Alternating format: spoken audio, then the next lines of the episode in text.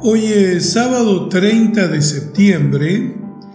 El santo oral de la Iglesia Católica nos recuerda a San Jerónimo. Leemos el Evangelio según San Lucas, capítulo 9, versículos 43 al 45. Mientras todos quedaban admirados por las cosas que hacía, Jesús le dijo a sus discípulos: «Escuchen y recuerden lo que ahora les digo. El Hijo del Hombre va a ser entregado en mano de los hombres». Pero ellos no entendieron estas palabras. Algo les impedía comprender lo que significaban y no se atrevían a pedirle una aclaración. Palabra del Señor. El Evangelio que hemos escuchado recién, podríamos ponerle como un subtítulo, el escándalo de la cruz.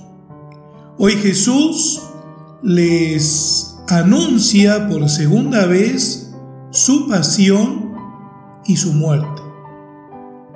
Este anuncio surge cuando todo el mundo estaba admirado por los milagros que había hecho Jesús. Los discípulos no logran entender este anuncio de su maestro y Jesús permanece solo frente a su destino doloroso. La muerte de su Señor los escandaliza y les parece algo totalmente absurdo, fuera de lugar.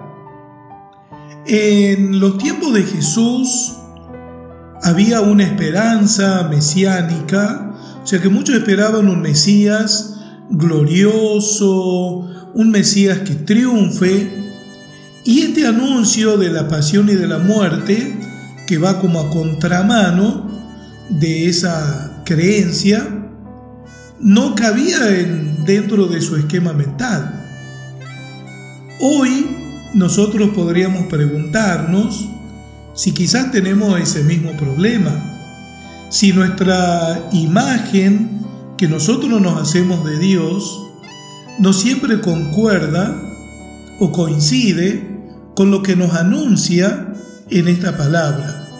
Un plan de Dios que muchas veces no somos capaces de entender ni comprender porque vivimos aferrados a esquemas o imágenes o modelos que no son los de Dios.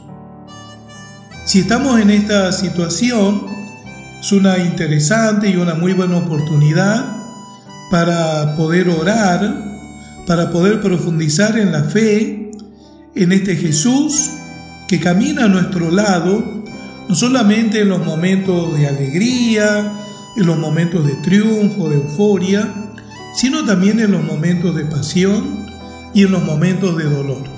Que tengan un hermoso y bendecido día.